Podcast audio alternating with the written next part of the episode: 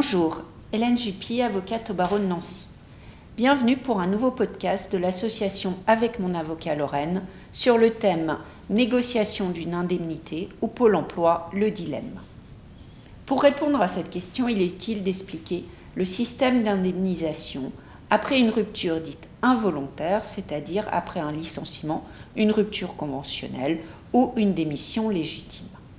Le demandeur d'emploi ne perçoit pas des allocations retour à l'emploi dès le premier jour, mais après un délai de carence de 7 jours auquel s'ajoute un délai d'attente correspondant au congé payé versé lors de la rupture du contrat de travail. Il peut aussi se voir imposer un différé s'il a perçu des indemnités supralégales, c'est-à-dire des indemnités allant au-delà de l'indemnité légale de licenciement. Certaines sont obligatoires, comme par exemple le surplus prévu par une convention collective. D'autres sont négociables, par exemple lors d'une rupture conventionnelle, la somme versée peut être supérieure au minimal légal, être arrondie, ou suite à un licenciement, les parties peuvent s'entendre et conclure une transaction pour éviter un contentieux. L'ensemble de ces sommes dites supralégales sont additionnées. Le total est divisé par 102,40 euros, se souvenir de 100 euros à titre d'ordre de grandeur, et le résultat donne un nombre de jours de carence. Le plafond est fixé à 150 jours et à 75 jours en cas de rupture économique.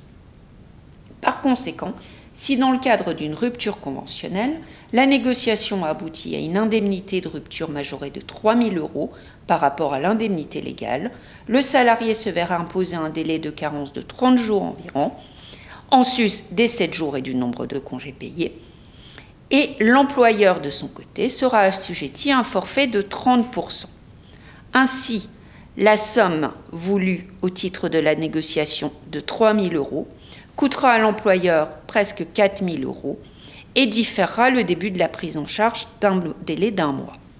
Il peut être donc plus intéressant financièrement pour les deux parties de s'entendre sur la prise en charge d'une formation, d'un bilan de compétences, d'une aide par un cabinet de recrutement d'une valeur de 3 000 euros lors de la procédure de rupture conventionnelle ou lors du préavis de licenciement.